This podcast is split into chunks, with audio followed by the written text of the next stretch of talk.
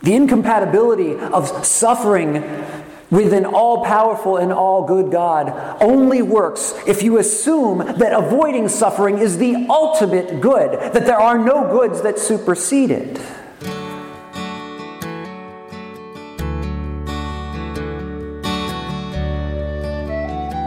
You are listening to Holy Words from Holy Cross, the sermon podcast of Holy Cross Evangelical Lutheran Church in Nazareth, Pennsylvania. We hope you find these words a blessing in your daily walk with God. Please visit us on the web at w w w dot holy cross nazareth dot org or in person at six ninety-six Johnson Road, Nazareth, Pennsylvania. Be thou my vision, O Lord of my heart, not be all else to me, save that thou art. My sermon this day is long overdue. One of the wonderful people who's been a mentor and a model for me in my life was Bernard O'Connor, whom I met my very first year in ministry in nineteen ninety-six. Father O'Connor came in as part of a peacekeeping force into a congregation that had seen much conflict, and he sort of took me under his wing, as he did many young pastors and pastors-to-be. In fact, when I met him, he was supervising seven people getting their doctorates in theology, none of them Roman Catholic like he was, all of them Protestant. Over the next eight years, Father Bernie and I spent a lot of time together, a lot of late-night coffee runs to the donut shop, which was his favorite place, that and the Big Boy restaurant. And um, I learned a lot from him. He was Roman Catholic and I was Lutheran, so we had a lot of discussions and a lot of debates. Um, the truth is, we never came to see eye to eye on a lot of things. I learned, but he did help dispel for me a lot of my misconceptions about Roman Catholicism as a Protestant. He also helped confirm for me that I am, in fact, a Lutheran. But what we did agree on, when we could not agree on anything else, was the lordship of Jesus Christ and the absolute authority of the Scriptures in our faith and life. In our final face-to-face meeting, the day I was approved for ordination, as the end of my seminary training approached, we spent a lot of time that late night drinking coffee and eating donuts and talking about what was to come. And he fixed me with his eye, as he would sometimes do, because one of his doctorates was law, and he was actually a lawyer who could argue before the Supreme Court. He fixed me with his eye and he said, "Brett, if I was your professor, you can be sure you could not graduate until you could preach a substantive sermon on the shortest verse of Scripture." And I said, "What? Which verse is that?" And he said, "Jesus wept." After I moved away and he moved away, he went to Rome to serve Benedict for several years. We kept in touch by phone. Every couple of months or years, we would call each other and catch up on what was going on. When a former body I belonged to stepped away from the authority of Scripture, he was the first to call and console me from Rome, where he made sure I knew he had his feet up, and he was drinking a glass of wine while he overlooked the, the Tiber. But when last I called him, reached out to him when he's, he had moved back to the United States and was a professor at the University of Indiana, I found that um, his heart condition had caught up with him. And since our last phone conversation, he had suffered a heart attack and gone to meet the Lord he loved so much. It's been sixteen years since my late professor gave me the assignment of preaching on this text, and it's come and gone several times in the lectionary, and I've always focused on other parts of this piece of Scripture that we just heard. But as I was preparing for today, the Lord convicted me that it was time to finish my assignment and focus on those two short words of Scripture: Jesus wept. So I hope that Father O'Connor, from his seat in that great cloud of witnesses, can hear what I'm saying.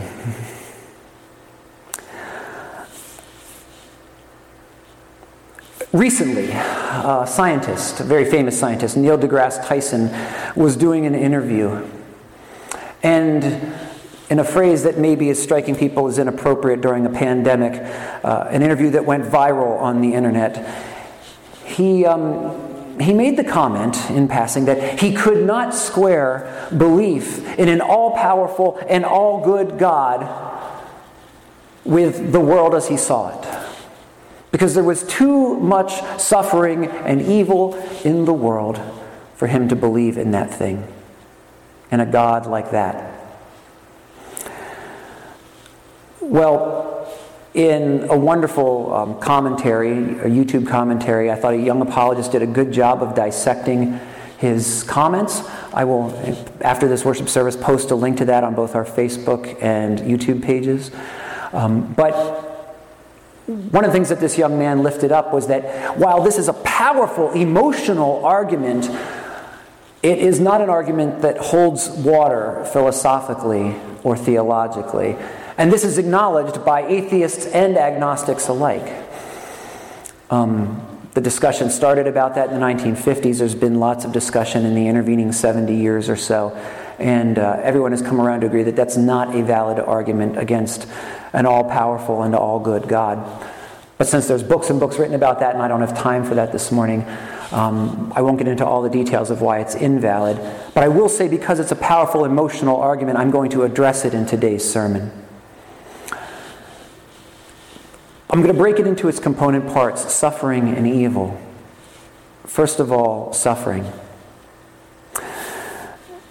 The incompatibility of suffering with an all-powerful and all-good God only works if you assume that avoiding suffering is the ultimate good, that there are no goods that supersede it. Indeed, it's an objection that didn't arise till very recently, because it's only been till very recently that human beings began to expect we were entitled to a life without suffering. It's why this objection comes from the pampered old world. The richest countries in the world are the ones who tend to bring this kind of objection. The poorest countries in the world don't, because they know that suffering is part of the human lot. Only when you have ready access to painkillers of every sort, from aspirin to anesthesia, can you possibly begin to think that a normative way of life would be a life without suffering. But suffering is deeply unpleasant, and we wish to avoid it, and it feels evil to us when we're experiencing it. So we must ask ourselves, what could supersede avoiding suffering as a good? But we don't need to ask that question about God. We know from our own experience that there are things that we place in value above suffering, things for which we willingly suffer in order that those other goods might be attained. In the perhaps most trivial level, every day people suffer a little bit, from the arches in their feet to aches in the back to the, the feeling of plucked nose hairs. That is a pain like no other. I, I swear that nose hair nerves are connected directly to the center of the brain. To the discomfort of having your hair pulled back all day. People suffer just so they can look a little more beautiful for the day. It's a small amount of suffering, but one unwillingly undertaken. Others, in a more substantive way, suffer aches in the joints and muscles because they're working out, hoping a little suffering now can be traded off against great suffering later through improved health. Improved health is a higher good than that level of suffering.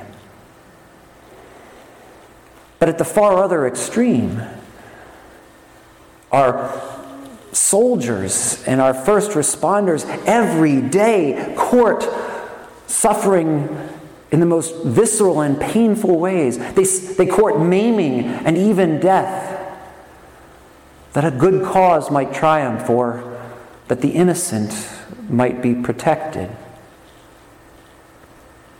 and saved.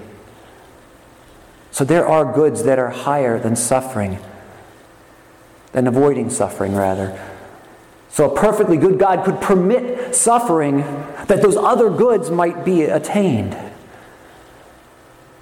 And one of those goods is the triumph of evil over good.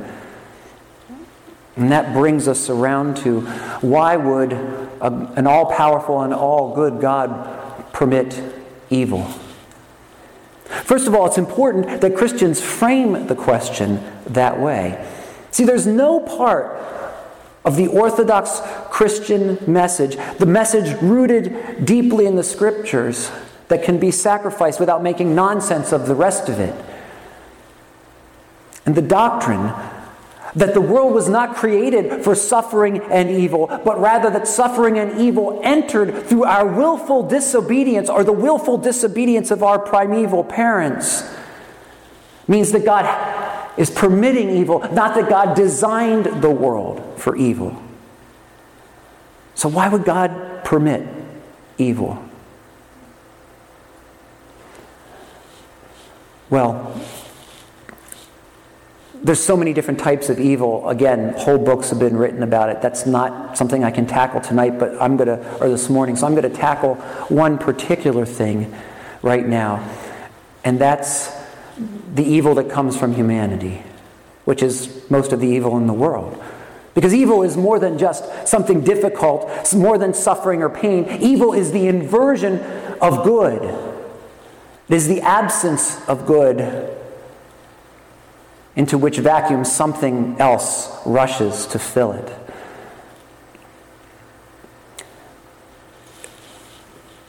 Sociologists and psychologists and philosophers and theologians have studied human evil for centuries, and in particular, in the wake of the twentieth century, that perhaps most glaring evil of all that they have studied is genocide. Books like Chris, Christopher Browning's, um, I'm going to forget the name of it, his book, Ordinary Men, which talked about the, the Nazi final solution in Poland and followed the trek of a normal local police force, the good guys, and how in a few short months they became the bad guys, the worst of bad guys. The making of the Rape of Nanking, which covered what the Japanese did in China during World War Two. Elie Wiesel's Night, or Alexander Solzhenitsyn's Gulag Archipelago. All of these books gave us an up-close and personal look at the depths to which humanity could sink. And all those philosophers and theologians and psychologists and sociologists, here's what they all agree on. After studying this consummate human evil, what they all agree on is this: that the perpetrators of the worst evil in the world are not mega villains. They're ordinary people, ordinary men, as Christopher Browning called his book. People like you and me. That's a hard, hard reality to acknowledge about ourselves. It's something we don't want to look directly at, and most of us would remain naive to it if we possibly could. As Emily Dickinson said, tell the truth, but tell it slant. Don't let me look too directly at that awful reality about myself. But as I heard one theologian say recently, he said, I couldn't get out of middle school with all of the social politics and all the things and changes that come at that time in life without realizing two things. In my heart, I was an adulterer and a murderer, no matter what else I did with my body. There are lots of well-behaved people in the world, but there are not necessarily good people in the world. As Solzhenitsyn said, the dividing line between between good and evil runs right through the straight of through the center of every human heart. God tolerates evil because He tolerates us. If we would be saved, God must tolerate evil in the world. And perhaps one of the higher level goods that God is hoping for out of all of this is that we would learn that to see the seeds of hell planted in our own hearts. And though we are made in the image of God, in that good and perfect image, to know that that image and those seeds lie side by side there. And that daily, with every action, we must choose between one or the other, making the world a little bit better place or a little bit worse. Or maybe if we're in the right position, making it a lot better place or a lot worse. Evil must be tolerated by God that we might have the opportunity to be transformed more and more into His image with His help. And that is the final and most important higher good, for which God would tolerate suffering and evil in a world He did not design for that. It's our reliance upon God, our trust in God, that is the highest level good. Jesus alludes to this directly in today's reading. He's glad that He didn't make it to save the life of His beloved friend Lazarus, so that His disciples first and then the family next, and now us centuries later, could come to believe, that is, to trust in Him. Not even when times are darkest, but especially when times are darkest. That's how we encounter Mary and Martha today. I'm sure there were fervent prayers for the healing of their brother Lazarus. Prayers they thought had not been answered. Their words sound accusatory, don't they? If you had been here, my brother would not have died. How many times have anyone in gospel ministry encountered a grieving family with just those words on their lips and in their minds? If God had been there, my loved one wouldn't have died. But the higher thing we need to learn to do than to, tr- than to trust in Christ's healing is to trust in Christ Himself, so that we can learn not that He will always save us in this life, but rather that He is the resurrection and the life. And that whoever trusts in Him, though he die, yet shall he live. And whoever believes in Him shall never die. Not in any meaningful way. This is the highest level good, because whatever else we believe or know about heaven, what we know is this from the book of Revelation, that in heaven, or the, the world to come, however you like to talk about that in your own Christian walk, we're told that in the city of God, in that, in that beautiful poetic image, that there is no sun and no moon, for the Lamb, Jesus, is the light that illumines everything. In that world to come, the glorious presence of God is inescapable. It's going to be the very air we breathe. In this world, our dependence on God could be hidden from us. We could even deny He exists if we want to. There, that won't be possible. And if we have not learned to love and trust that presence, that person, but are going to be combative about it forever, well, in fact, that's one of the more persuasive descriptions of hell that I've ever heard. Hell being not eternal separation from God, but the eternal presence of God to those who hate Him and rebel against Him. For we are told that our God is a consuming fire. And we must, we must decide whether that fire will warm us as though we've come in from a cold winter day, or roast us because we are, insist on fighting against Him. We must learn trust and faith in God. That is the highest good for which God might tolerate evil and suffering in this world. And yet, to bring it back around, though God willingly seems to permit suffering and evil. Jesus, even in saying that he's glad he wasn't there to save his friend, when confronted with the reality of his friend's tomb, Jesus wept. Wept at the necessity that would make a precious child of God need to experience suffering or evil. Necessity because it was what is required that they might be saved. Jesus wept. He wept for Lazarus. He wept for you. He wept for me. He wept for a hurting world. And more than simply weeping for us, in Christ, God weeps with us.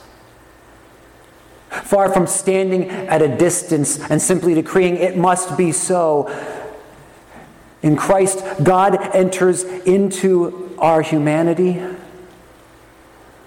that all the suffering and all the evil we experience, he might take into himself at the cross,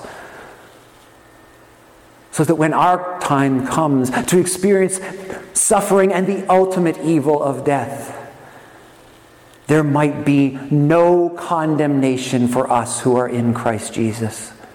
For he had absorbed and taken it all and given to us his own righteousness and eternal life. Jesus wept. But he is leading us on to a place where there is no suffering and no evil, and finally no weeping. For the Lamb is the light there of the city of God. Will you join me for a word of prayer?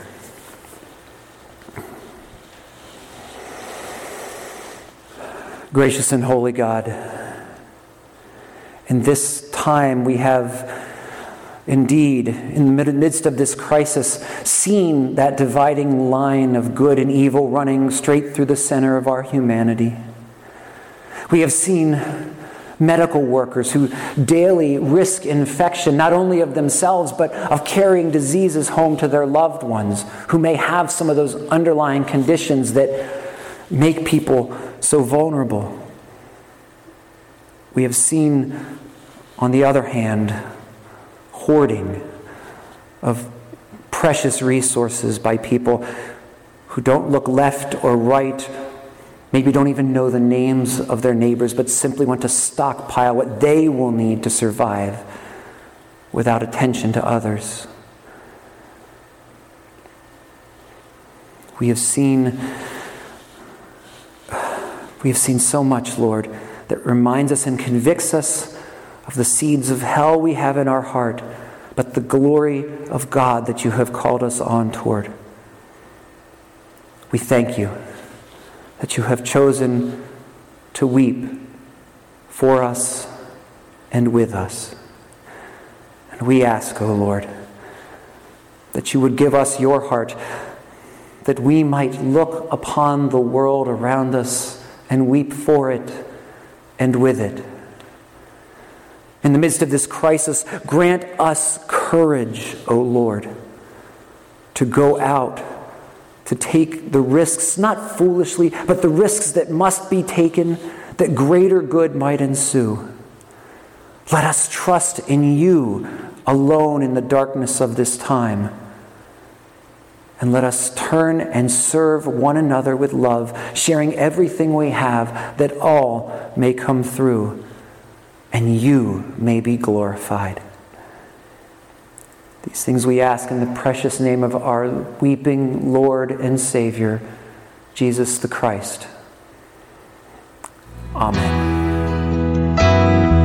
Be thou my vision, O Lord of my heart. Not be all else to me, save that thou art. Be thou